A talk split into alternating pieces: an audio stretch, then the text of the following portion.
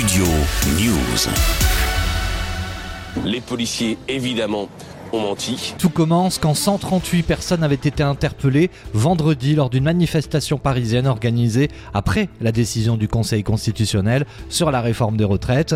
Parmi ces personnes, il y avait Souleyman qui avait dénoncé en mars des propos violents et racistes des membres de la Brave M. Ce week-end, au lendemain de sa libération et du classement sans suite de la procédure, deux versions contradictoires désormais s'affrontent. La police, d'un côté, affirme que Souleyman se trouvait en compagnie de deux hommes qui tentaient d'incendier une poubelle alors que l'étudiant lui assure que des policiers en civil les ont incités à commettre des dégradations. Résultat, Suleiman a été placé en garde à vue dans le 8e arrondissement de la capitale, accusé de destruction de biens par moyens dangereux pour autrui en réunion. Il a été libéré et l'enquête préliminaire a été classée sans suite. Son avocat a d'ailleurs rapidement réagi. Maître Arié Alimi a annoncé sur BFM TV qu'il allait saisir l'IGPN, notamment pour obtenir les vidéos de la scène et faire la lumière sur les faits. De son côté, le préfet de police est en colère. Laurent Nunes annonce qu'il va déposer plainte dans un article dans le Figaro. Il dénonce l'intervention en direct sur la chaîne d'information en continu BFM TV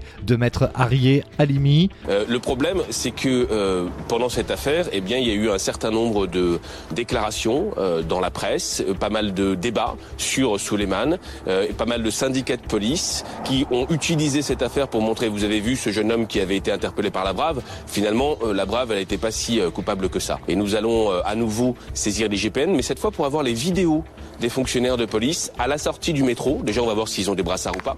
Et surtout, on va voir leur cheminement et comment ils sollicitent les manifestants pour aller brûler des, poubelles. On a déjà des éléments qui montrent qu'ils ont, qu'ils se sont, d'un point de vue juridique, peut-être rendus complices de ces feux de poubelle. Au-delà des faits, l'avocat va plus loin et s'interroge s'il existe une pratique habituelle des policiers qui participeraient ou provoqueraient des incendies de poubelles à l'occasion de ces manifestations contre la réforme des retraites. On a une question, c'est de savoir si c'est euh, une pratique euh, qui est habituelle, euh, que de voir des policiers participer ou provoquer à des incendies de poubelles.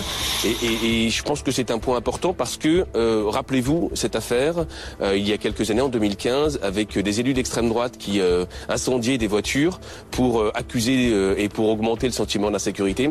On peut se demander si aujourd'hui euh, la police n'utilise pas ce type de méthode également. L'IGPN est saisi et une enquête est en cours. Studio News.